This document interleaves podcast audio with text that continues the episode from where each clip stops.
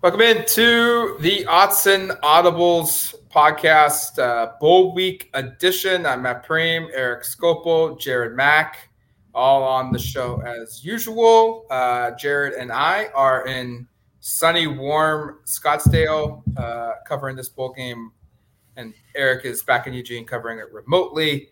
And leading up to it, uh, I, I think some of the bigger questions, some of the things that we're curious to know about is who exactly are playing in this game for Oregon. From an opt out perspective, we'll get you updated on that. We'll get you um, somewhat updated on injury news from Dan Lanning's press conference last week, as well as um, look ahead a little bit to some talk on the matchup against Liberty, which is a 10 a.m. Pacific time kickoff on New Year's Day, on Monday.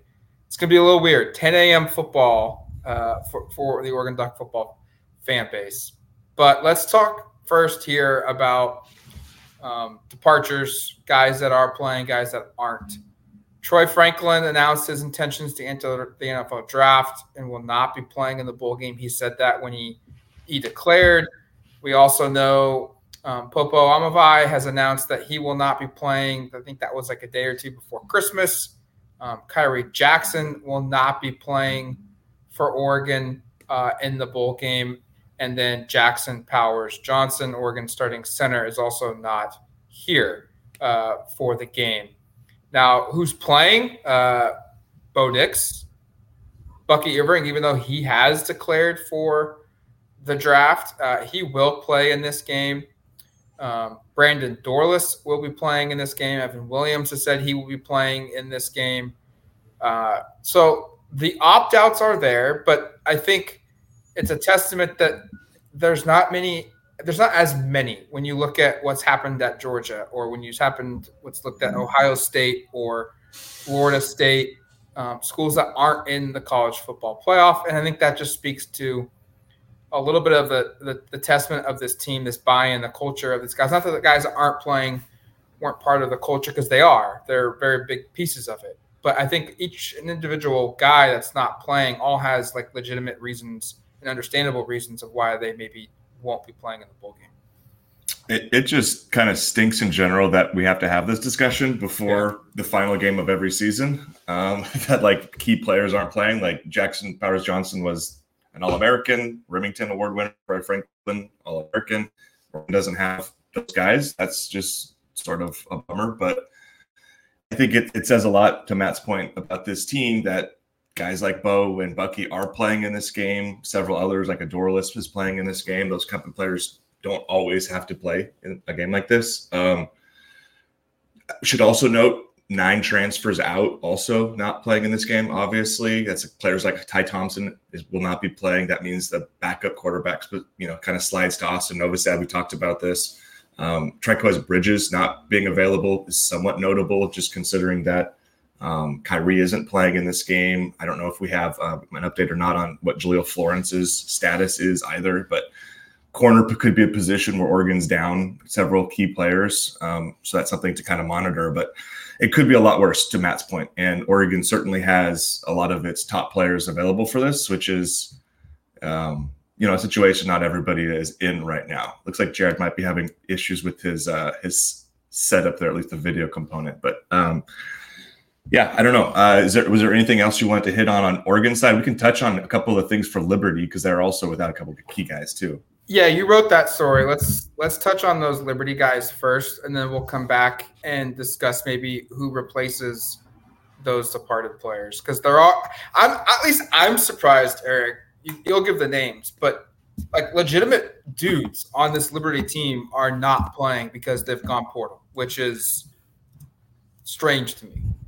Well, and again, it's it's just kind of stinks that that you go into this game and it's Liberty's best season ever, and arguably their best defensive player, Preston Hodge, um, who's who's transferred to Colorado. He is, according to PFF, their best defensive player. He's a defensive back. Um, he's not in this game. This would be the equivalent of I don't know, Evan Williams or uh, Jeff Bassa, kind of those kind of caliber players choosing not to play in this game because they're transferring. And again, that's not really on them as much as it is on this weird system we have right now where uh, these guys don't they don't have to play in the game. They they they got their benefits to not. So um, I per- personally, you can tell I, I, have a great disdain for that component of it. But other names for guys who aren't playing that are kind of notable. Um, Kendi Charles is a defensive lineman. Brian Whitehead is another defensive lineman. These are kind of two of their rotation front seven guys that won't be playing, guys who played 230 plus snaps. Um, Taishik Galloway is another one who's played over 100 snaps. So, again, that's not like a massive contributor, but that's a guy who was seeing field action pretty regularly. Um, Jonathan Bennett, who was uh, their backup quarterback for most of the season, is also not playing. He's, he's transferred as well. So, uh, and there's a collection of other guys who are lesser down the depth chart, but you're talking about your, your, arguably your best defensive back, and then two of probably your best five or six defensive linemen for Liberty are not going to be playing in this game. Um, obviously, not a lot of offensive impacts, which is where they're at their best. Where they're at their best, but defensively, they certainly won't be at their best either. Um, you asked about anything on Florence. Tosh Lupoi, Oregon's defensive coordinator spoke with the media Thursday morning. Um, I wasn't there for this part, but Jared was, and he said that um, Tosh didn't say yes or no to Jordan Burch playing uh, in this game. I think we can probably safely assume Florence is playing in this game. I don't know about maybe Burch, but that's a lot of speculation. Uh, you, and you guys will have answers in the next couple of days. Yeah, yeah, we'll be at practice um, Saturday, uh, and we'll, we'll we'll get to watch actual. It's like contractedly, University of Oregon is obligated to provide the media 15 minutes. It even says this in the schedule, like legitimate practice, post stretching and warm up. Like they have it in the contract that the media is allowed into practice beyond for 15 minutes beyond stretching and warm up, which is what we typically watch. Now, uh, it wouldn't surprise me at all if all we see is like the mod bracket drill or special teams work.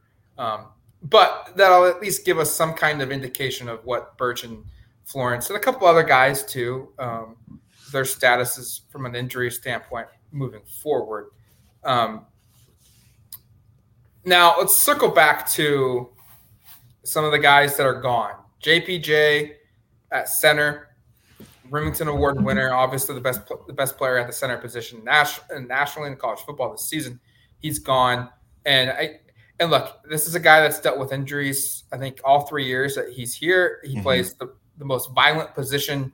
Uh, I, I, don't think there's any ill will or disappointment that he's not playing. Um, Poncho uh, Iapani Laloulu slides into his, I will say, slot as a starter because you wrote the story, but mm-hmm. um, it's not necessarily a lock that he starts at center. Yeah, I will be curious to see how this plays out. It's it's either Poncho or Marcus Harper, and if Marcus Harper slides over to center, Poncho slides in at left guard. So either way, Poncho is one of the starting five now for this game, or that's the expectation, or what he shared at least last week when he spoke with media.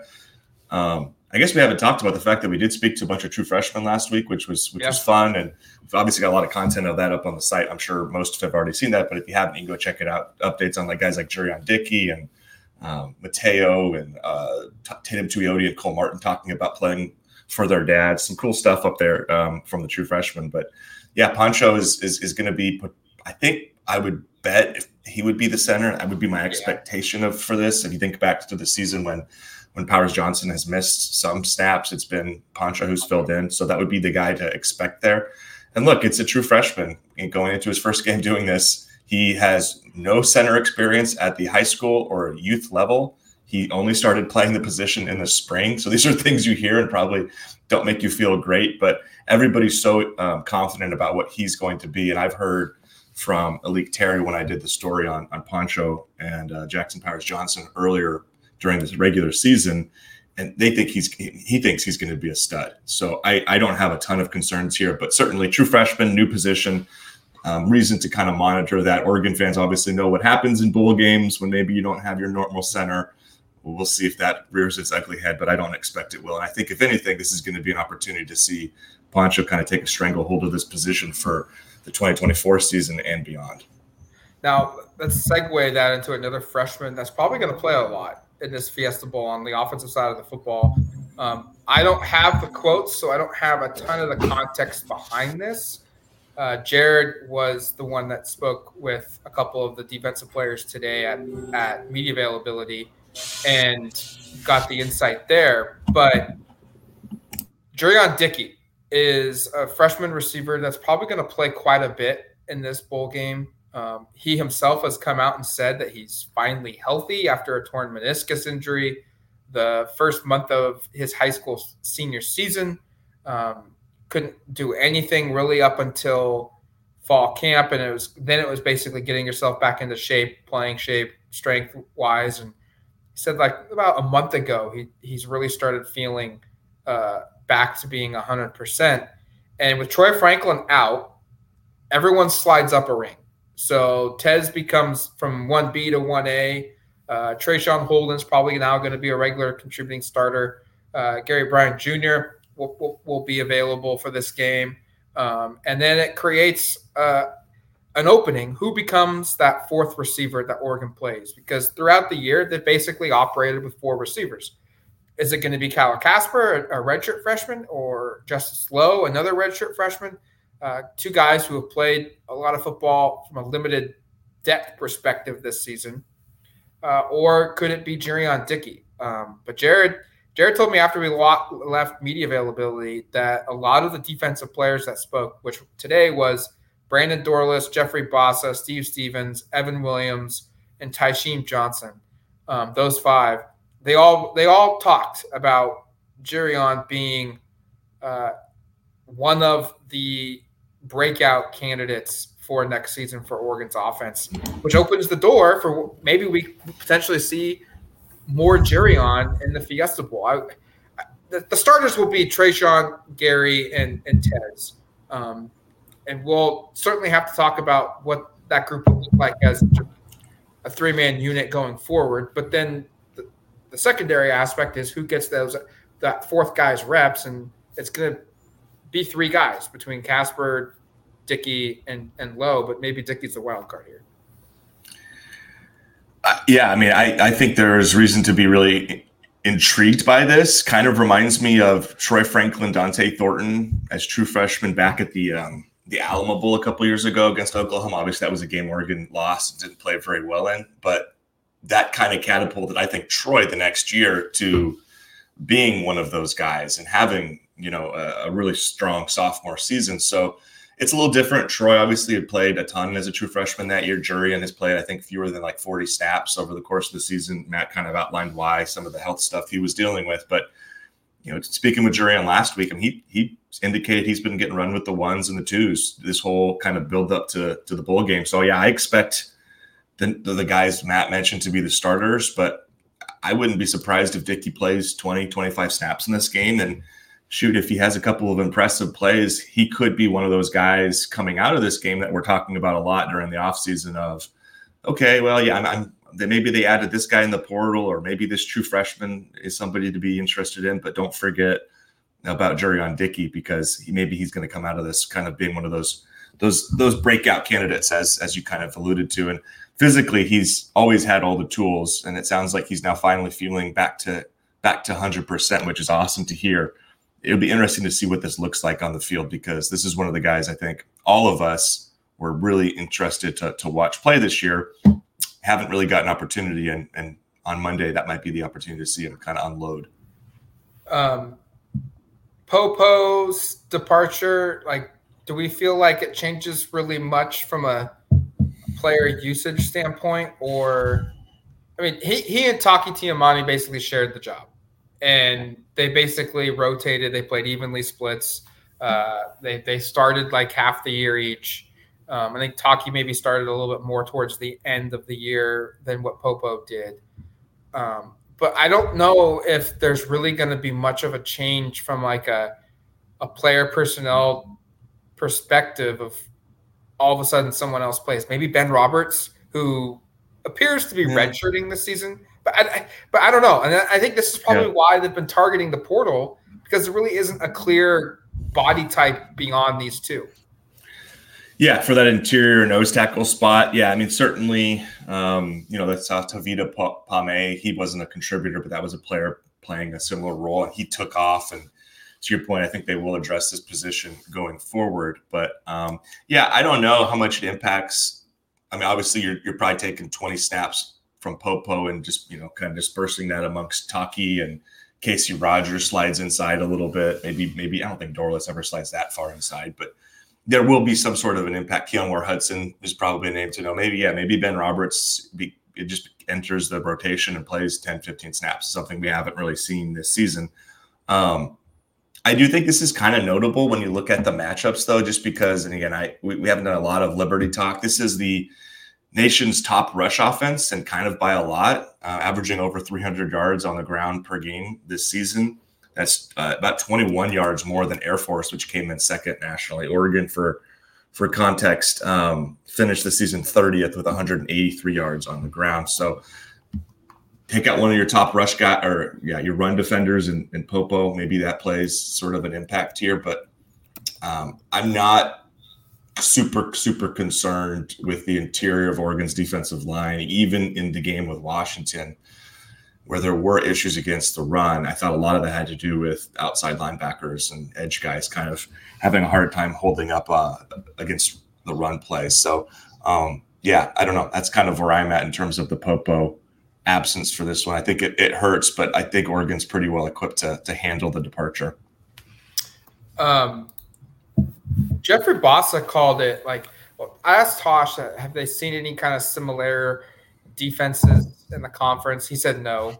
Um, he said from a, a physical player personnel standpoint, they've seen some similarities. He he talked about how their passing game and the players that they have at certain positions are f- similar to what Liberty has at uh, receiver to Washington or to a USC, which I thought was interesting. I wasn't expecting that. Mm. Um, and then Jeffrey Bassa said that there's a lot of triple option principles within the Liberty defense or Liberty offense, excuse me. And that he said that there's no one in the conference that that runs triple option.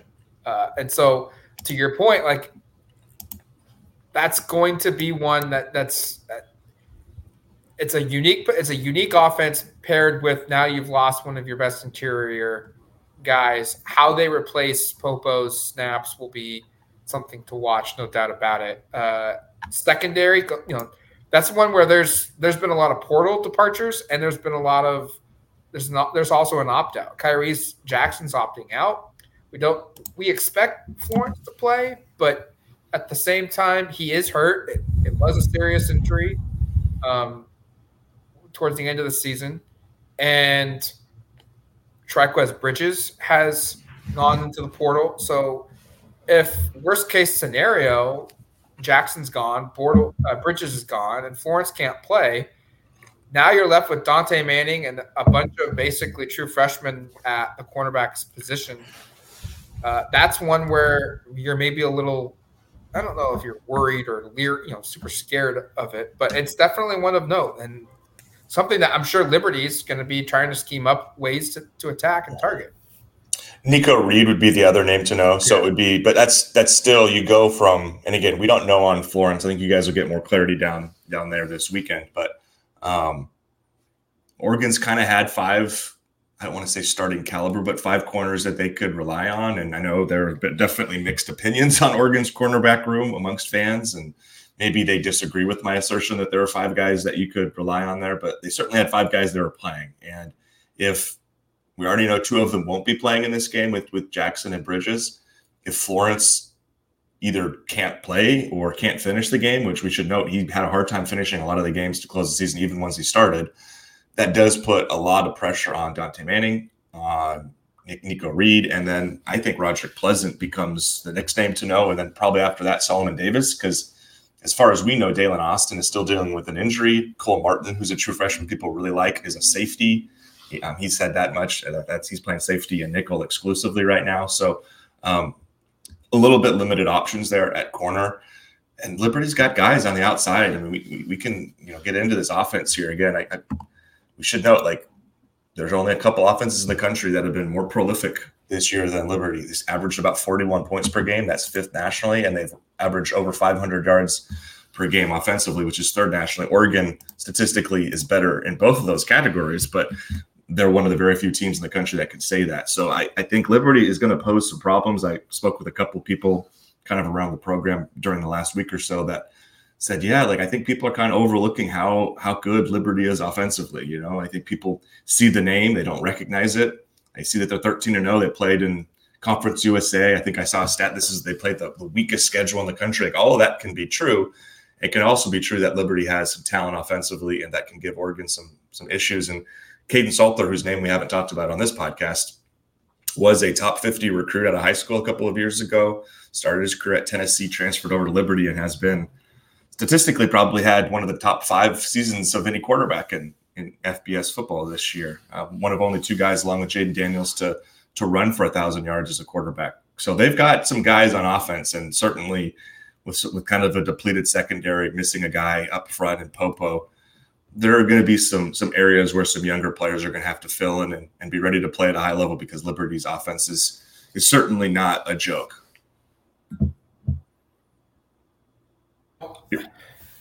There's no other there's no other departures defensively um, that are really like that we're going to impact this game one way or the other. Agreed. So uh, there's a couple others that that have hit, but none of them are, are going to be ones that if, if they were here they would have played anyway so this is kind of what oregon is at right now um, i do think like there there's always been the back of my mind like are we going to see a couple more maybe right before kickoff but just judging on what players have said today which was just defensive players only. Okay. Five five guys. Like the talk of the team unity, the talk of the team chemistry, like it would be a pretty big shock if anyone else hits. So for now, it, it feels at least this is kind of who Oregon's rolling with, and maybe we just end it here of just you know we'll we'll, we'll dive more into game picks and predictions and whatnot on uh, over the weekend, but from from a bowl perspective, it, Oregon's not in a game that they want to be in. Like they wanted to be in the college football playoff. Um, they, they're excited to be in Phoenix. They're excited to play in a New Year's Six bowl game. They're excited to be playing on January first. They know that, and that's I think that's all genuine. But yeah, there's I think probably, so too. There's probably some disappointment that they're not in the playoff. There's probably some disappointment too. Like, and no offense, that, that that they got put into the bowl game that has to have the group of five opponent, and you know this game just doesn't have the the same luster that uh, Penn State, Ole Miss, has or what a um, even with the opt-outs a georgia florida state game carries with it yeah but i don't think this team like looking at it like i still think this team's pretty fired up to be here it's still pretty dialed in they're pretty committed to winning and a lot of guys today spoke about like they don't want to leave a you know a bad taste in their mouth with how they've performed. I don't think anyone was really happy that how they played or how they executed against Washington. Yeah. Not you know, and not that you know, it's clear Washington was a better team this season. They won twice, but I don't think they they ever gave their best effort against Washington. And so many guys talked about today, like they want to walk off the field knowing they executed well. Whether that's a win or a loss, who knows? But they want to at least know that they, that they played better football. Uh, and I think that's pretty rare in in today's day and age. How we started the show of opt outs and portal guys and the craziness that's happening to college football. That's kind of watering down bowl season. A lot of these guys were on the 2021 team that finished the season with a total whimper, right? Like think back to that 2021 season and where people's minds were at kind of in mid-November before the wheels came fell off in Salt Lake City and then in, in Las Vegas in the conference championship game and then to close the season in the Alamo Bowl again, which was a really disappointing showing with a really depleted team. So I, I think there's probably a sense amongst the guys that like we don't want to do that again. And again, it's not because of the portal and everything. It's not a huge number of guys, but there are some of the core players that are on this team, like a Jeff Bassa or a Brandon Dorlus, um, some of the offensive linemen, Stephen Jones, Marcus Harper were on that team. Terrance Ferguson was on that team. Troy Franklin was on that team. But like those guys had to feel like losing three straight games to end a season or two straight games to end a season, sorry, because I, I, think that's out of order. Um, that doesn't feel very good. And that's what could happen here again. And it would be a little bit harder to understand losing to Liberty as well. And I know that's probably not something they want to admit before the game, but losing to Oklahoma, which is led by Caleb Williams, like, okay, kind of understand that. Losing to Liberty after what this season was, and not that long ago, they were right in the heart of the college football playoff race and possibly a national championship.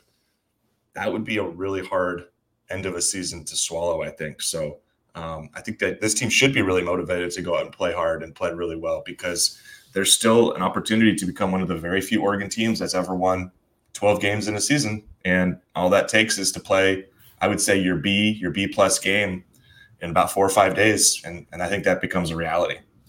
Three guys mentioned that very thing that not the B plus game part, but the, uh, there, there's only a handful of Oregon teams that have ever won 12 games yep. in a single season.